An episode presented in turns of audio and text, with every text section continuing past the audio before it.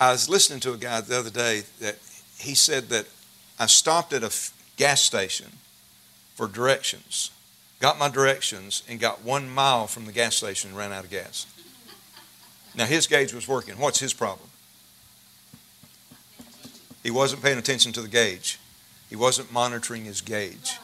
Now, this is where you and I have to be right now in this time is monitoring our spiritual gauge as to whether or not we're full with the oil. I'm talking about the wise and foolish virgins. You know, y'all looked at this last Wednesday night. Say amen to that. Turn to Matthew 25. You got it? Now look at this. I'm going to read it real quickly. I'm not going to preach what Bro Joel did. He did a wonderful job of that. I'm just going to show you what the Lord began to show me about this. Then shall come. Now we're in this day prophetically by. Uh, to me, we're not just nearing that midnight hour, but, but we're just right on the brink of it. We're approaching a highly prophesied time, and this is the prophesied time that Jesus talked about. Jesus, this was an important enough prophecy that Jesus prophesied it. Are you hearing me? Yes. We're at the time that Jesus prophesied about. I mean, this, this is one thing for this man to prophesy that one, but this was Jesus' prophetic word. And we're right now in that, that hour. Okay, now let's read it with that in mind. Then shall the kingdom of heaven be likened unto ten virgins. All ten were virgins. That means they were all ten believers. They obviously were pure. They took their lamps and they went forth to meet the bridegroom. Now, let me just say this too. You might want to jot this down somewhere in the margin so you always remember this. The tradition was that when a bridegroom called the guest into the, to the wedding facility or whatever you want to call it, but when he would call them into that chamber, it was generally always going to be at the midnight hour. Now, Joel talked about it being the midnight hour, being because you made a statement that really resonated in my spirit. You said, some people say, well, it's just so dark. Well, of course it's dark. It's midnight, Joel said. You don't, you don't fuss with the fact that things are bad out there in the world. It's the midnight hour. Yes. Bible says this. He chose you and me to be in the generation of the midnight hour. Amen. So, by tradition, the bridegroom always came at the midnight hour or around generally around the midnight hour. That's why they always had to have their lamps. We're going to read about this in just a minute. Now, their lamps, you might go ahead and write this down so that when we read it, we can see it. Their lamps were ran, you, you got to catch this, they were ran by olive oil. And olive oil is a type of the Holy Spirit, which is a type of the Word because the Spirit and the Word agree. Yeah. Let, let me just take it. Hold your finger there at Matthew 25. Flip over to 1 John chapter 5 right quick. 1 John, first epistle of John right quick. 1 John chapter 5. Look at the, actually go back to the seventh verse. I was going to read just the eighth, but let's do seven and eight. You need to see this. Say it with me. Say, the Word and the Spirit agree. The word and the Spirit. agree. All right, here we go. You ready? There are three, verse 7 says, there's three that bear record in heaven. Those are the three you better get your information from. Yes. There's three that bear record in heaven. It's the Father, the Word, and the Holy Ghost, the Spirit, and these three are one. So the Word and the Spirit will always agree. Keep reading. Verse 8 says, and, and there's three that bear witness in the earth, and that is the Spirit and the water and the blood. These three agree in one. But verse 7 is what I want you to center on. The Holy Ghost and the Word and the Father, these three are one. So the Holy Spirit will always lead you in line with the Word of God. To be led outside or away from the Word is not the Holy Spirit. That's right. Okay, now go back to Matthew. So we're in this time, a prophesied time that Jesus prophesied, verse 1 again. He said, Matthew 25, 1, Then shall the kingdom of heaven be like ten virgins, which took their lamps, and they went forth to meet the bridegroom. Now you got two things written down. The tradition was usually around the midnight hour he'd call for them. And you got to have your lamp. That's why they had the lamp, because it was dark. The lamp was operated on olive oil, which is a type of the Holy Spirit, which is always going to be in agreement with the Word, right? All right, so five of them were wise and five were foolish. So Jesus prophesies there's coming a time, and we're in this prophetic shift right now where there's going to be a division between the wise and the foolish virgins. That's right. That's right. Wise choices, foolish choices. What is the devil doing? He's able to pull, eh, he's not able to pull the wise virgins, but he's able to pull the foolish virgins yeah. Far enough away to catch them without oil. Yeah. Oh, wow. So they've got to be compromising the word somewhere to not get that because you know you talked about those that buy the oil and you have to go or sell the oil and you have to go buy well let's read the let's read the whole parable verse 2 again five of them were wise five were foolish i'm going to read that verse again and when i say wise or when i say foolish you you kind of chime in on whichever group you're part of five of them were wise five of them were foolish verse 3 they that were foolish took their lamps just like the rest of them but they took no oil no holy spirit no word with them. But the wise took oil in their lamps, in their vessels with their lamps. While the bridegroom tarried, they all slumbered and slept. Now, I'm going to show you a scripture where the Apostle Paul says we don't need to be those that sleep at all because it's too dangerous. You'll get caught up in this. Verse 6 says, And at midnight there was a cry made. We're about to hear that cry in the body of Christ. Behold, the bridegroom cometh, go out to meet him. Then all the virgins arose and they trimmed their lamps. You know what that means, of course. Adjusted their flame, right? And the foolish said unto the wise, Give us some of your oil, some of your word, some of your Holy Spirit that you've been drawing from God, for our lamps are gone out, ran out of fuel, right? They, they weren't obviously weren't monitoring their gauges. But the wise answered, saying, No, we can't give you any of ours, lest there be not enough for us and you. But you go and rather sell uh, to them that sell and buy for yourselves. And while they went to do that, the bridegroom came. They that were ready went in with him into the marriage, and the door was shut. Boom. Afterward came also the other virgins, saying, Lord, open to us. And he answered and said, Verily I say unto you, I don't even know you. Wow. Watch therefore, for you know neither the day nor the hour when the Son of Man cometh. Wow. Now, something about when that door shuts that has the sound of finality. Yeah. You know, if you've, if you've ever been in jail, I don't know about this, Susan told me about it, but if you've ever been in jail, it's something about when they close that door and it locks that just has the sound of finality to it. And of course, if you had a long sentence, you know, like a friend of mine was sentenced to a very long time one time, I, I knew another guy that was sentenced to life without parole. And I saw him just just after he saw had grand jury and he was fixing to be shipped off to Kilby from there on into the prison system. And I mean, it's, a, it's just a sound of finality when you hear that thing knowing that you're not getting out. And this is what happened with these people. They were in a situation where the opportunities were over because they had made foolish decisions wow. rather than wise choices. So we're nearing that midnight hour, approaching a highly prophesied time. A shift. Now, let, write some of this down just to jot down some things to think about. A shift is taking place right now in the body of Christ. I can say that from being active in the ministry. There's a shift taking place. What do you mean a shift? The word shift simply means a change. There's a change taking place right now. And incidentally, that change is the division between the wise and the foolish virgins. Some oiling up their lamps, keeping full of the word, moving deeper into the word. Others allowing themselves to be depleted or void of the oil of the word how do you do that? By compromising the word for other things or another word. You remember that the Apostle Paul warned us about the dangers of another gospel. I had a had a man tell me that, that was here just sitting right here a few weeks back, and he's visiting that day with some family, and he said, Brother James, he said, I go to, uh, I think it was the Highlands Church, Birmingham, I believe is what he said. And he said, you know, but he said, we don't get what we grew up on. We don't get the word. And he said, I wish we could get here. They live way on the other side of Birmingham. And he said, but we've got to get somewhere. The word, because he needs to get the word of God. Stay with the word. Paul warned us about the dangers of another gospel. Let's take a minute look at that. Look at Genesis, uh, excuse me, Galatians chapter 1. Now, think of the, the book of Galatians tonight. I want to show you a couple of places in Galatians, but think about the Galatian epistle being an epistle that was written directly to a compromising church. They were, they were a church that began to compromise the word of faith for another gospel. They began to swap it for another message. Now, look, look how he said this. And now, this, I'm telling you, Brother Joel, that message you preached last Wednesday night is what sparked this on the inside of me. I realized that's where we are right now. We're in that hour. And I got to looking at some things. Things I'm going to bring out to you tonight will help you identify it too. But incidentally, that division is the wise and the foolish that are separating right now. Galatians chapter 1, Paul warned us about this. In verse, uh, start with verse 6. He said, I marvel. Now, he's talking to a compromising church, compromising Christians, compromising. I'm going to deal with that in just a minute. Stay with me. He said, I marvel, I'm amazed that you're so soon removed from him that called you into the grace of Christ into another gospel, which is not another one, but there be some that troubled you and would pervert the gospel of Christ.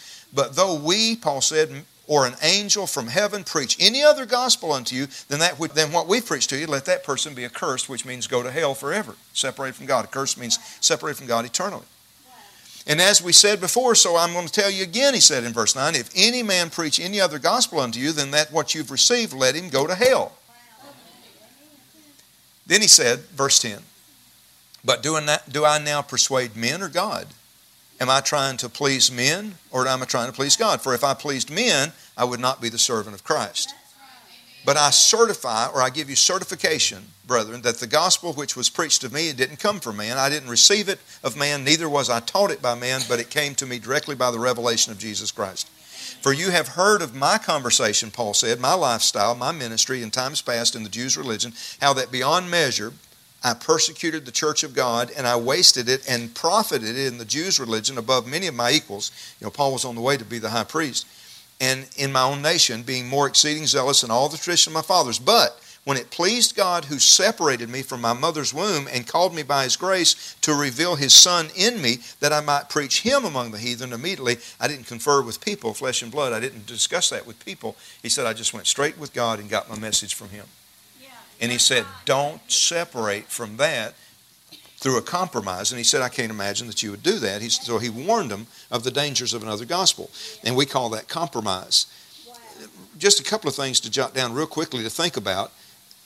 When you talk about compromise among a word of faith believer, a spirit filled believer, the person that believes the word is what produces life. When you start compromising, what you've done, first of all, is you've left your first love. You, you left the first thing you fell in love with, who is Jesus. You left your first love, Jesus, and then, of course, the Word of God, because Jesus is the Word of God.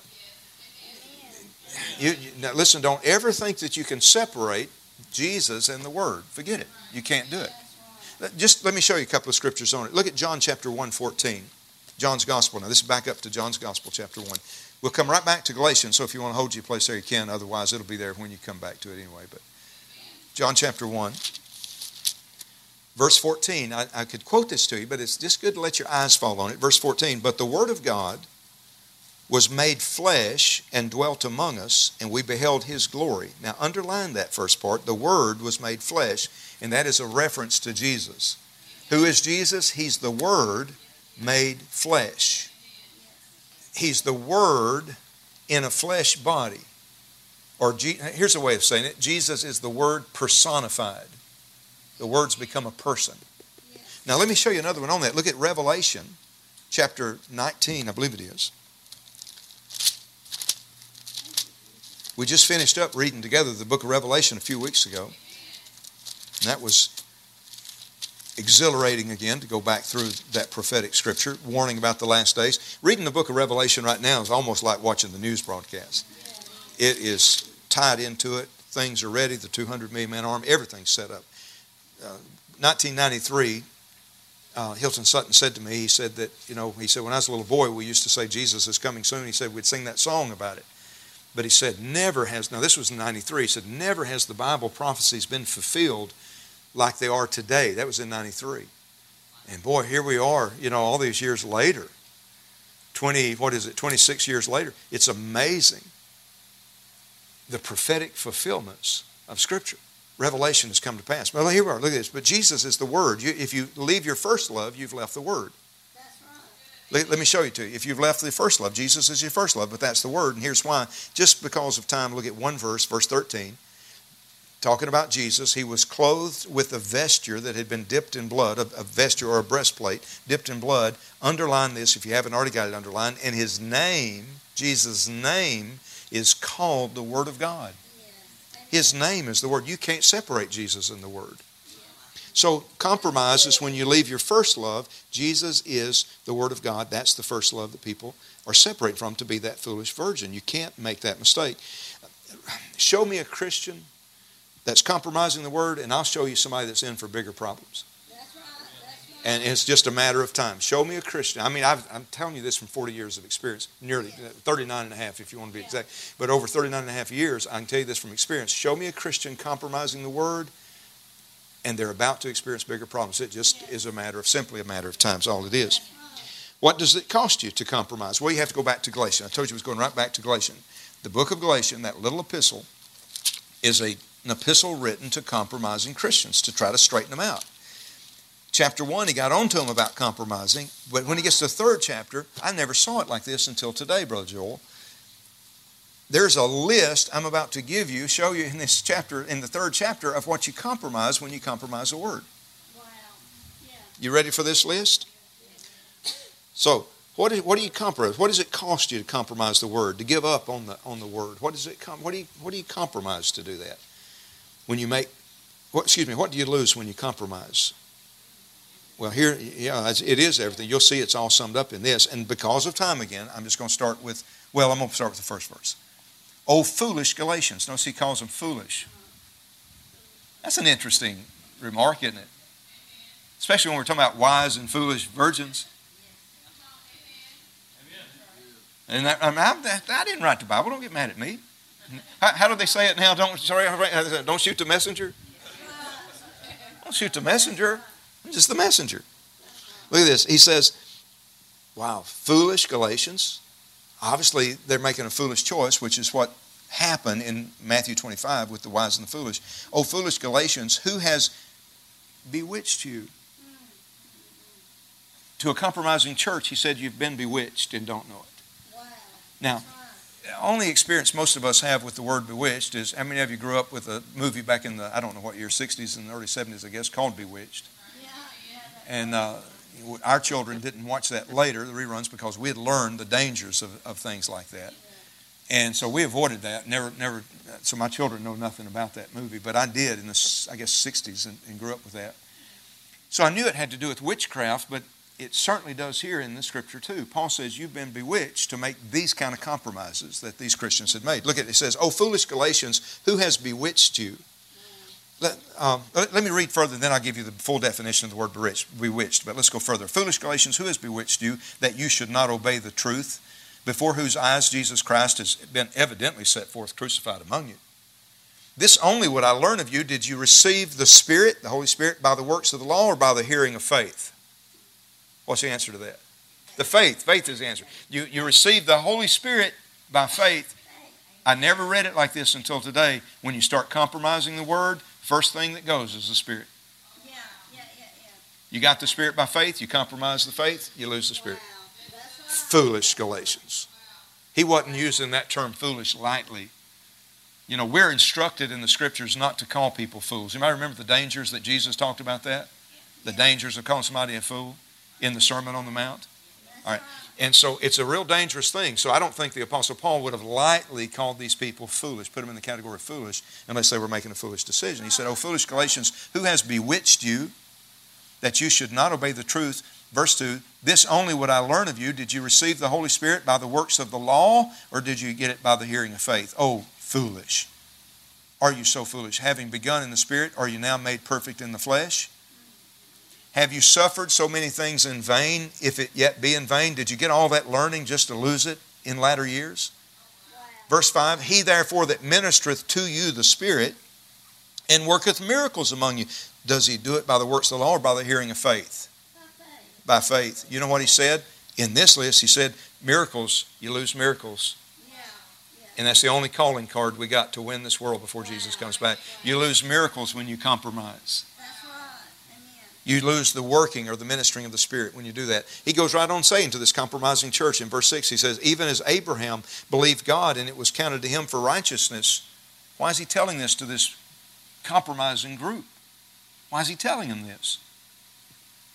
Because you lose your inheritance as Abraham's seed when you compromise.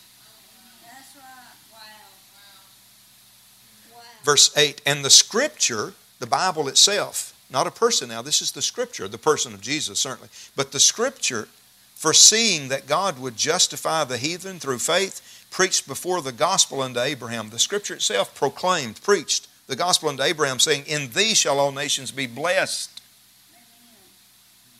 Verse 9 So then they which be of faith are blessed with faithful Abraham, the compromising one loses the blessing. Wow. Wow. All right.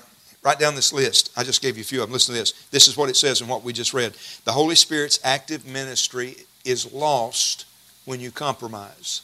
Wow. The life of the Spirit traded for the life of the flesh. When you compromise. The ministering of the Spirit, who ministered to you the Spirit, how did they do it? Miracles righteousness is compromised or your right standing with God is compromised when you, you know, is lost when you compromise. As I said, your inheritance as a child of Abraham or seed of Abraham, justification, it says down there in that eighth, uh, ninth verse, justification, and then finally the blessing. All because he said you got bewitched. Now, you want to hear the definition to bewitched? Wow. Yeah. Do you all want to hear the definition? You interested? This is interesting. The word bewitched is just as evil as the title to that sitcom in the 60s. It means to be fascinated by or captivated by, wow. charmed, attracted, or mesmerized. Okay, you, you, if you don't understand that, listen to this definition. This is all in the Greek. Literally, it means to exercise. To be bewitched means that someone has exercised evil power over someone, like putting them under a spell, wow. bewitching them through the use of evil power literally put in the Greek, it means putting someone under a spell so they no longer could think or act according to reason. Wow. A compromised church, a compromised Christian, is one that has been put under a spell and they no longer make rational or right, uh, reasonable decisions. Wow. And that's exactly what we're talking about tonight is exactly how the separation of the foolish virgins and the wise virgins take place. And Joel brought that out last Wednesday night. I'm just repreaching some of the things he said to you. It's literally from the compromise. Why would you compromise? It doesn't look like a compromise to the bewitched one. They're under a spell and don't see it. Was listening to that yesterday, Joel, and, and I said to Susan, I said, you know, that's why this happens to people.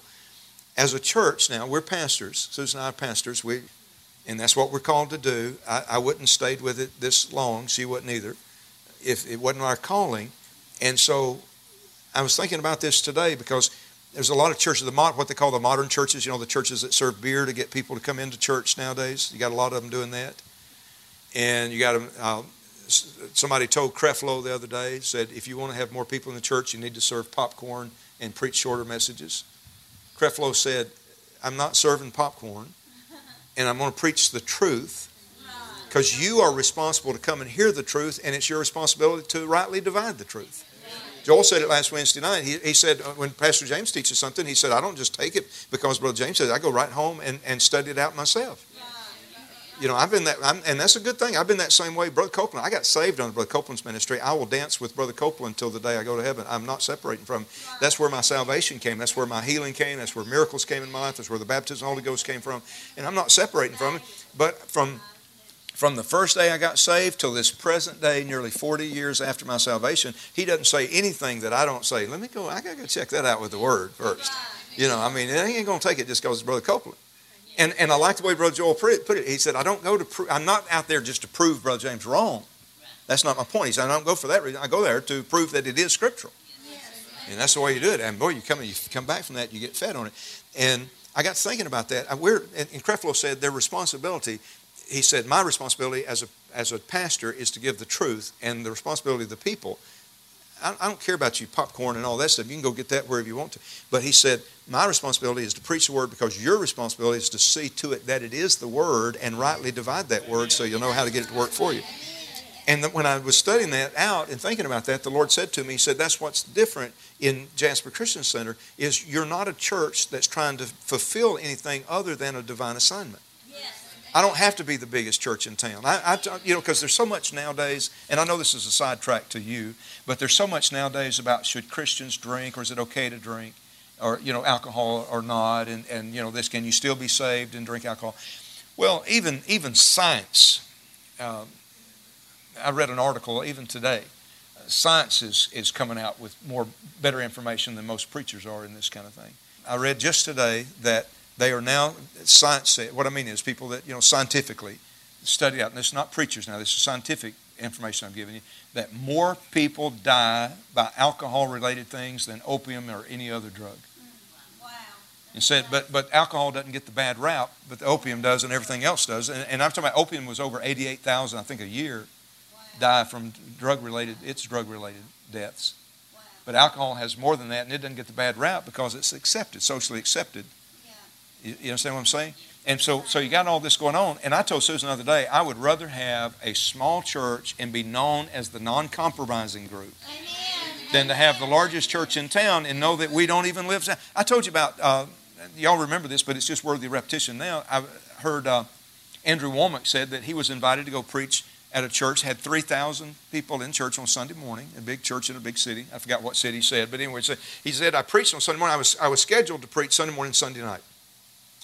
And he said, I preached Sunday morning, and he said, We went out to lunch. The pastor and I went out to lunch after I preached to his 3,000 church members. Now, Joel, this is interesting.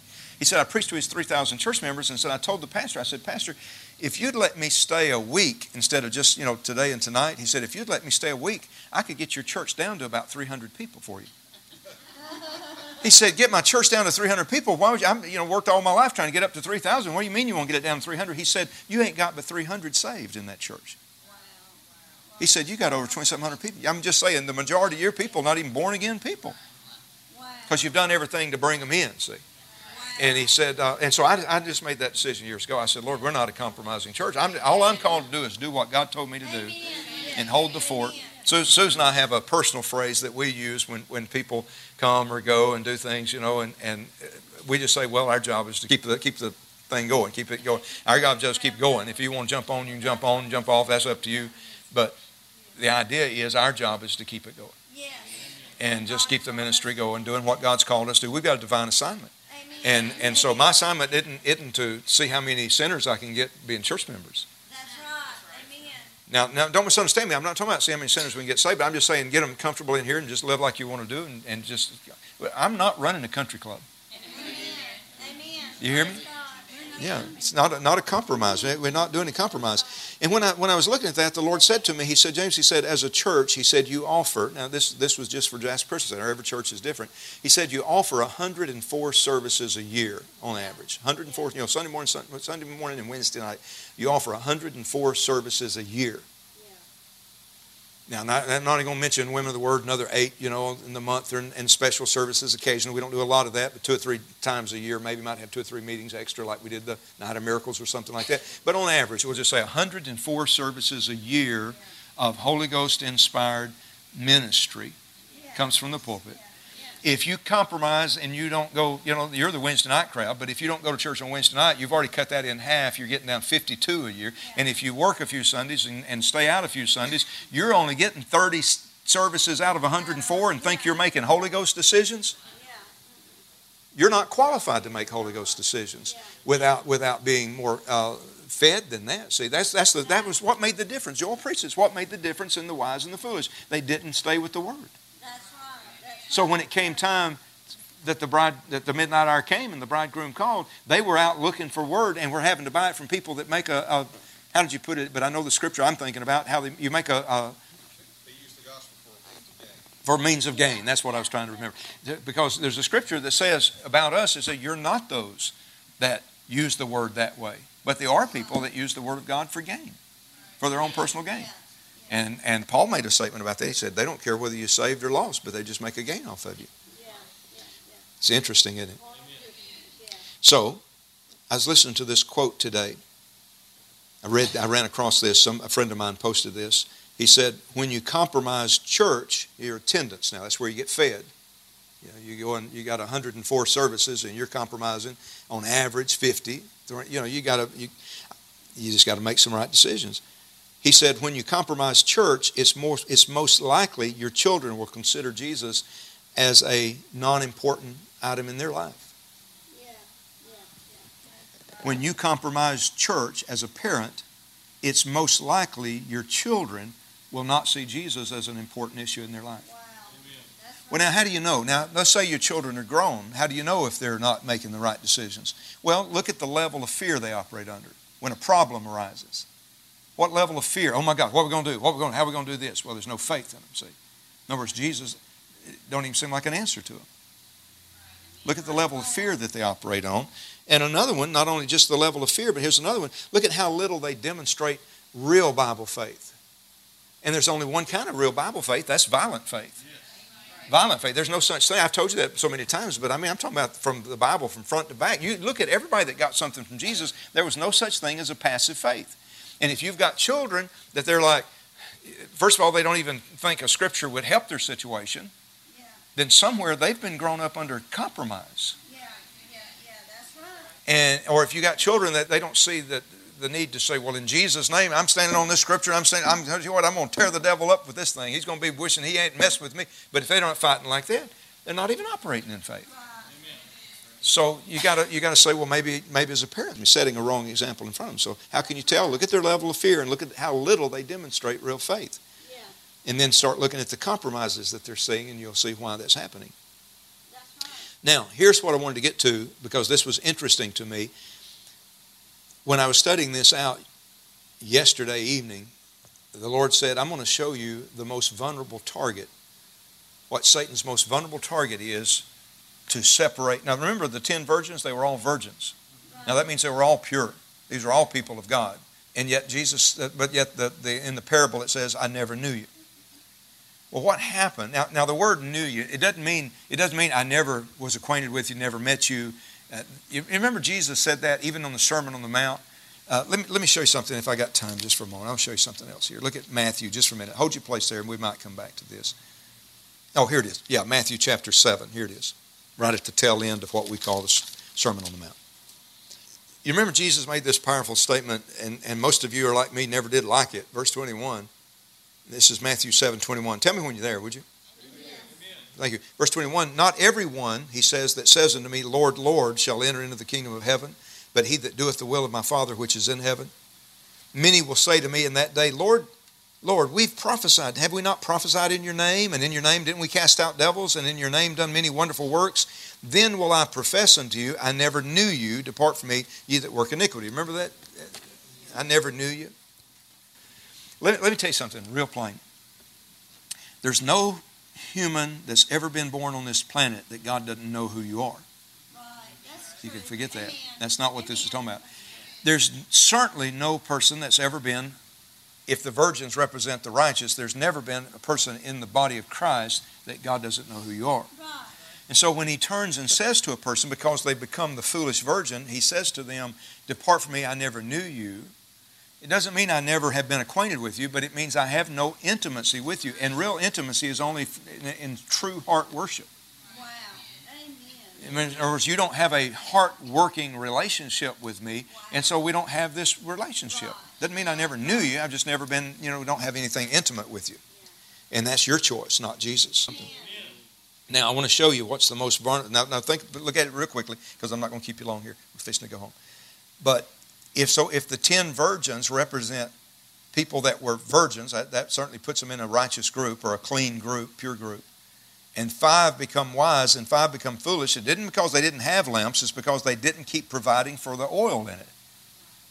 How long did they keep oil? I don't know how long they did. They might have done it all their life until this point, but at this point, they had not made provision for their oil, which is the Holy Spirit and the Word agree and they separated from that. Now watch it now. And so he divides it right down the middle. It's interesting to me. He didn't say you know six and four or three and, and seven or whatever, but he said five and five, half. You're going to see that. He said that's the prophetic time in the body of Christ that you've come to, where the shift is, where there's that division between the wise and the foolish. And look at this now. Who's the most vulnerable target then that Satan targets?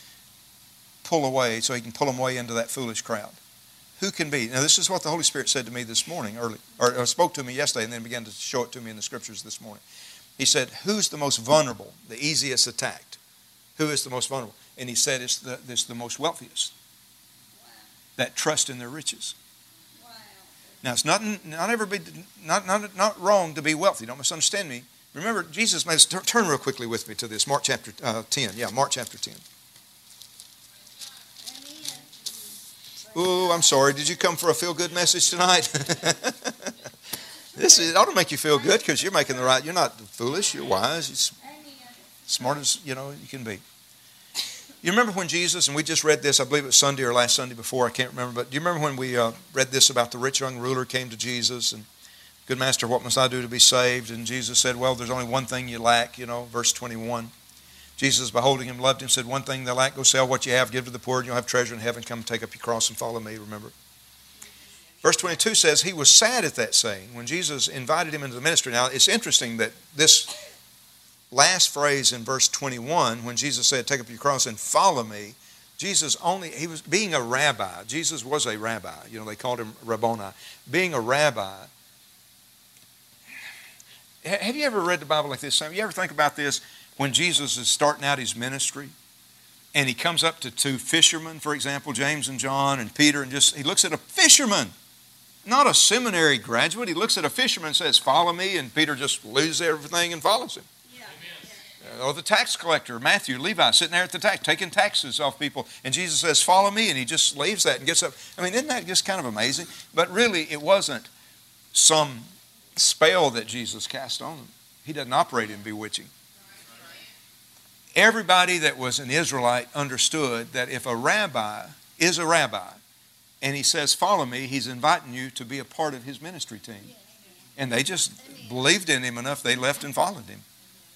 And I don't know, I got to thinking about that one day. I thought Peter, James, John, I mean, they might have always, as, as a boys, you know, they said that Adolf Hitler as a little boy wanted, it was in a tent meeting, a revival going on. As, now, Adolf Hitler, in a tent meeting as a little boy where somebody's preaching the gospel, and he wanted to get up as a, as a I don't remember what age, but maybe between 8 and, what age do you remember? Oh, I thought you said, but between 8 and 12, something like that. And said he wanted to go and get saved, and his grandmother was there with him and said, No, son, you don't need to do that. Now, what would have been different about world history if he hadn't been permitted to do that? And, and you know, growing up, he says eh, all his life he wanted to be a preacher. Now, he ended up being a preacher. He just preached the wrong thing, but he wanted to go to seminary. Well, I mean, I got thinking about Peter. What if Peter, you know, always wanted to be a preacher as a boy, and he just ended up following his daddy's trade and was a fisherman? And, and when Jesus said, Follow me, he's like, All right, I'm getting to do what I was called to do finally. And that's exactly probably what was happening. Jesus knew that, and that's exactly what was happening with him. And so these men began to follow him. And here Jesus says, He doesn't say this to everybody, follow me. He says it to the 12. And He says it to this man, follow me. Some people, uh, they believe, you know, I mean, Bible scholars, they believe that this man was supposed to be Judas's replacement. And he said, Follow me. And look at this man's response to being asked to be in Jesus' ministry. Verse 22. He was sad at that saying and he went away grieved because he had great possessions. He was better off financially than he'd ever been. And Jesus looked round about, and then Jesus made this statement, and, and it was inspired or instigated by this man's response, negative response. Jesus said, How hard it is, or how hardly shall they that have riches, good money, enter into the kingdom of God. Well, now notice Jesus. How many of you believe Jesus never made a mistake?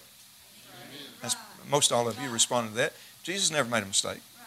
So when he said how hard it is for those that have riches enter the kingdom of heaven, that was really a sufficient answer to what he was responding, you know, the situation he was responding to when this man went away sad.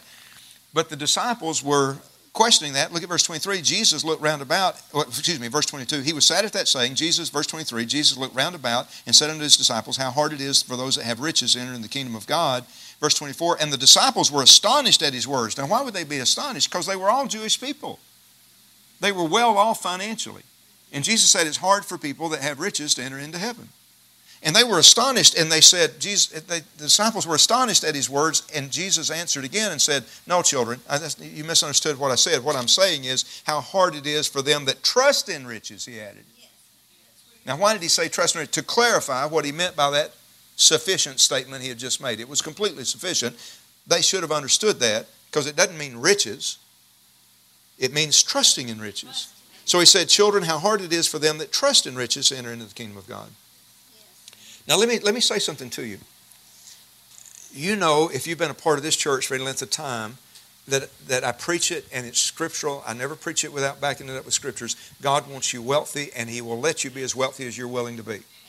He's always got a way of moving you up levels, moving you up financial levels. And, and if you had $6 billion in banks all over this world, it would not upset him as long as you never put your trust in that. Now, you understand, we, you and I are clear on that Bible doctrine, right? God wants you wealthy. But let me say something to you. The more money you have, the more vulnerable you can become of trusting that money. Now, now that doesn't negate what I just said to you. What I'm saying is you become more vulnerable as your income increases. Amen. So you have to you have to purpose that I'm not going to make decisions based on finances. Uh, better paid to do this, to compromise the word in this area. I'm not going to make those kind of decisions. You know, uh, somebody was, I don't remember who it was or what the situation was, but I hear this almost weekly at this church. We hear it from somebody weekly They'll say, Well, I told them I'll take that new position, but there ain't no way I'm working Sunday mornings or Wednesdays, Sundays, you know, Wednesdays. You can forget that. I hear that often from God's people. That's the compromise you, you don't want to make, see. You say, No, I mean, I, would like to have that extra money, but I'm not going after it to compromise the word. Because when you start doing that, you've been bewitched and you're under a spell and you don't make good decisions. What is Satan after? Why is he coming? Is he look at? Does he not like your shirt you got on tonight? Why does the devil come after you? He don't like what you, he's coming for one reason. Don't you ever forget it. The book of Mark tells. Well, Mark is one of the places, but he says the devil, the enemy, the thief comes for the word's sake. He don't care anything about you. He just wants to hinder the word from you. And if you start making those compromises, what happens? From 104 services a year, you're getting 50 or 30 or 40. What has he done? He stole the word. Did exactly what he did.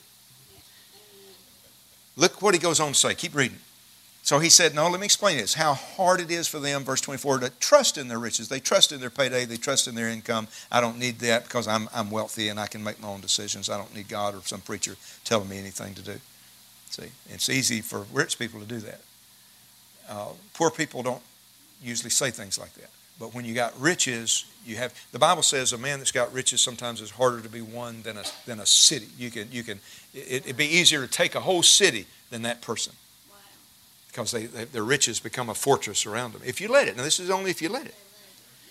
And it's hard to penetrate a person like that. You hearing me? And then Jesus explained it, verse 25. It's easier for a camel to go through the eye of a needle. It's not an eye of a needle like you sew with, but it was a small area in the, in the gateway.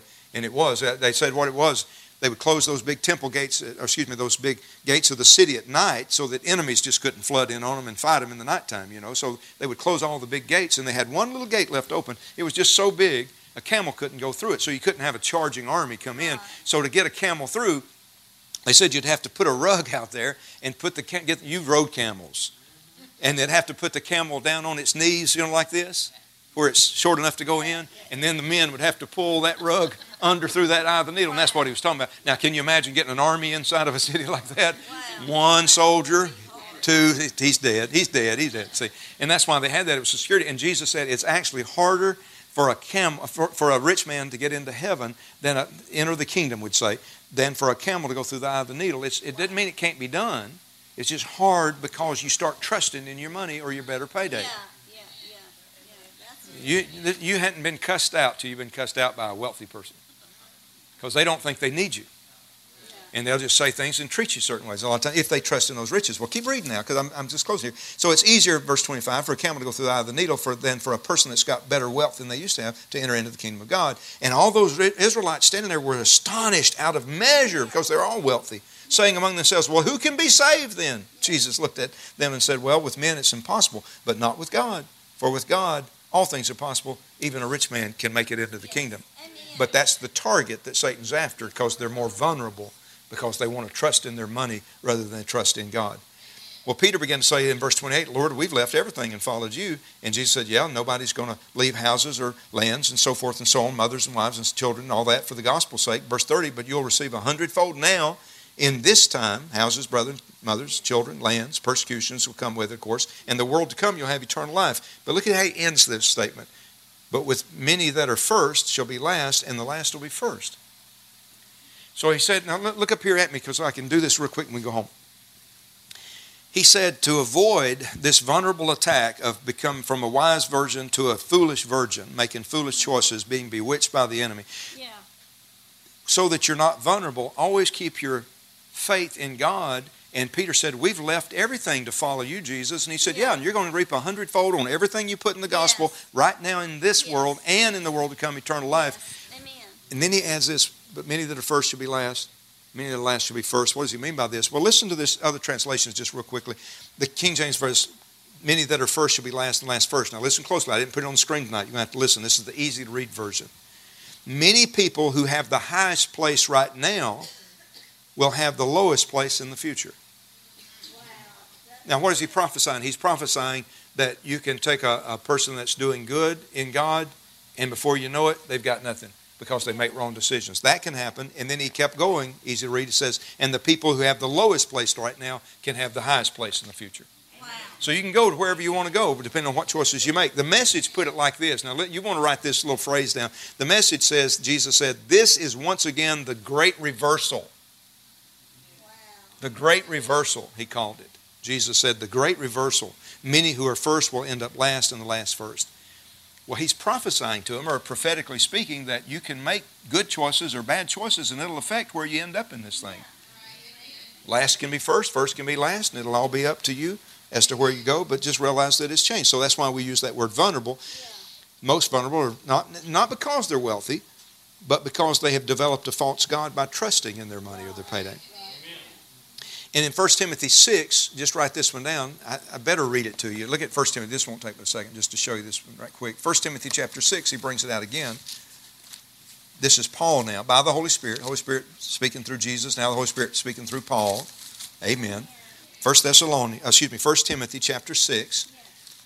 And now Paul, this is where Paul said some things about money. And, and it does not mean that he doesn't, God doesn't want you to prosper. But he says you got to make sure you don't prosper the world's way, you do it God's way. Don't go through this. This is where verse 10 he says, For the love of money is the root of all evil. Yes. Now, notice he didn't say money's the root of all evil. He didn't say that. He said the love of it. Love of it's where you love it. And who are you supposed to love? God. Thank you. God. supposed to love God, right? Yes. Love the Lord your God with all your heart. Well, it's easy for people to start loving that money, and it's a dangerous thing. And look how he says that in this entire verse, verse 10 the love of money is the root of all evil. The love that you have for God, you put that toward money which while some covet after money, they have erred from the faith. There's, they become foolish, haven't they? And pierced themselves through with many sorrows. Now, you can have billions of dollars in the bank and never have sorrows if you use it rightly. But if you ever start trusting that, you're going to have a lot of trouble out of money. You, you hear me? And then he goes on talking about verse 12, fighting the good fight of faith, and he says some things. And then verse down to verse 17, charge them that are rich in this world. That means they've got good money. Charge them that have got good money Christians in the church that's got good money that they be not high minded nor trust in uncertain riches. But where do you put your trust? In the living God who gives us richly all things to enjoy. Now, you know what Paul's saying? He's saying the same thing you and I are saying in here tonight. God wants you to have everything. He wants you to enjoy it, but He don't ever want you to trust in it. Keep your trust in Him. And tell them, verse 18, tell rich people, he said, verse 18, that they do good, that they be rich in good works, ready to distribute and willing to communicate, giving from themselves. I, I found now pastoring 40. Do y'all get mad at me saying that over and over? I'm not trying. I'm just trying to tell you I've got some experience in this thing. I keep saying 40 years. I've got something I can look back at a record, and I'm telling you, poor people. When I say poor people, I mean people with less money have been the best givers, you know, all around in churches. Now I don't mean they give more, but remember Jesus doesn't look at who gives the most. Remember the widow's mite? Her was the biggest offering, but it was actually one of the probably on the list because people were putting in big offerings that day. But yet she put in her two mites. Remember that story? So we know it's not talking about that, but I'm just saying. But they're better givers because what what you'll see is a lot of times if people well I put it like this: when people have faith in their money or trust in their money, if they're church, they might they might be a good tither, and they think they've done it when they tithe. But see, that was already God's. But when it comes to offerings, they're little. I mean, I see sometimes very wealthy people giving five and ten dollars for things that are great needs. But then I see people that don't have so much. Uh, it comes an offering, they might give half their payday away. See.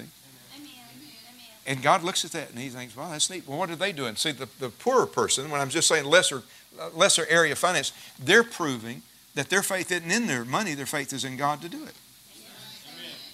They're not just testing the waters; they're they're sowing. I've just seen that for a lot of times. All right, look at this. So they're laying hold. Then he says this, verse 18, tell these rich people, he said, verse 18, that they do good, that they be rich in good works, ready to distribute, willing to communicate, laying up in store for themselves a good foundation against the time to come, that they may lay hold on eternal life. They'll get a hold of it and they won't let go of it. The foolish let go, but the wise don't let go. So tonight you have to make a decision as to whether you're one of which of the ten you are, five of the wise or five of the foolish. You have to make that decision that you're not vulnerable so that Satan can't penetrate you. And he can't bewitch you. Somebody say amen to that. Amen. So you have to make that decision. Five were ready, full of oil, always staying with the word, putting the word first place. The other five were not ready. They were empty of oil. They made decisions to separate from the word, see. And you don't you don't compromise it. In closing, make sure you write this phrase down because this is what I'm trying to get across to you. Watch your gauge. Remember, don't run out of gas. Best way to do that is keep an eye on your gauge. You start training young people to drive a car, it's sometimes hard to get them to learn to keep an eye on those gauges. And, and you know, you not only need to know those gauges, but what those gauges represent and what they do. Say, say amen to that. So watch the gauge. And you can, how do you judge your own gauge of faith? Well, you, what can you take on in defeat today? Yeah, that's it. What can you take on in defeat today? And make sure what you can take on or you think you can, make sure it's not a false sense of security that you can do it based on how much money you got or whatever. What if you know say, well, I'm going to take on this big, you know, idea over here. I'm going to do this right here, and you got in your back of your mind, you know, I got the money to do it. Well, what if God told you to give all your money away and then do it? They ain't getting nothing out of that, did it? But what if he did? I'm not saying he told you to do it. I'm just saying, what if he said, no, I'm going to, do that? Because that's what he tells me all the time. He say, no, give that away and let me do it for you. Yeah, And I'm like, Lord, I got the money right now. Let me do it myself because I, I can trust me. you better not trust you. You better trust God. See?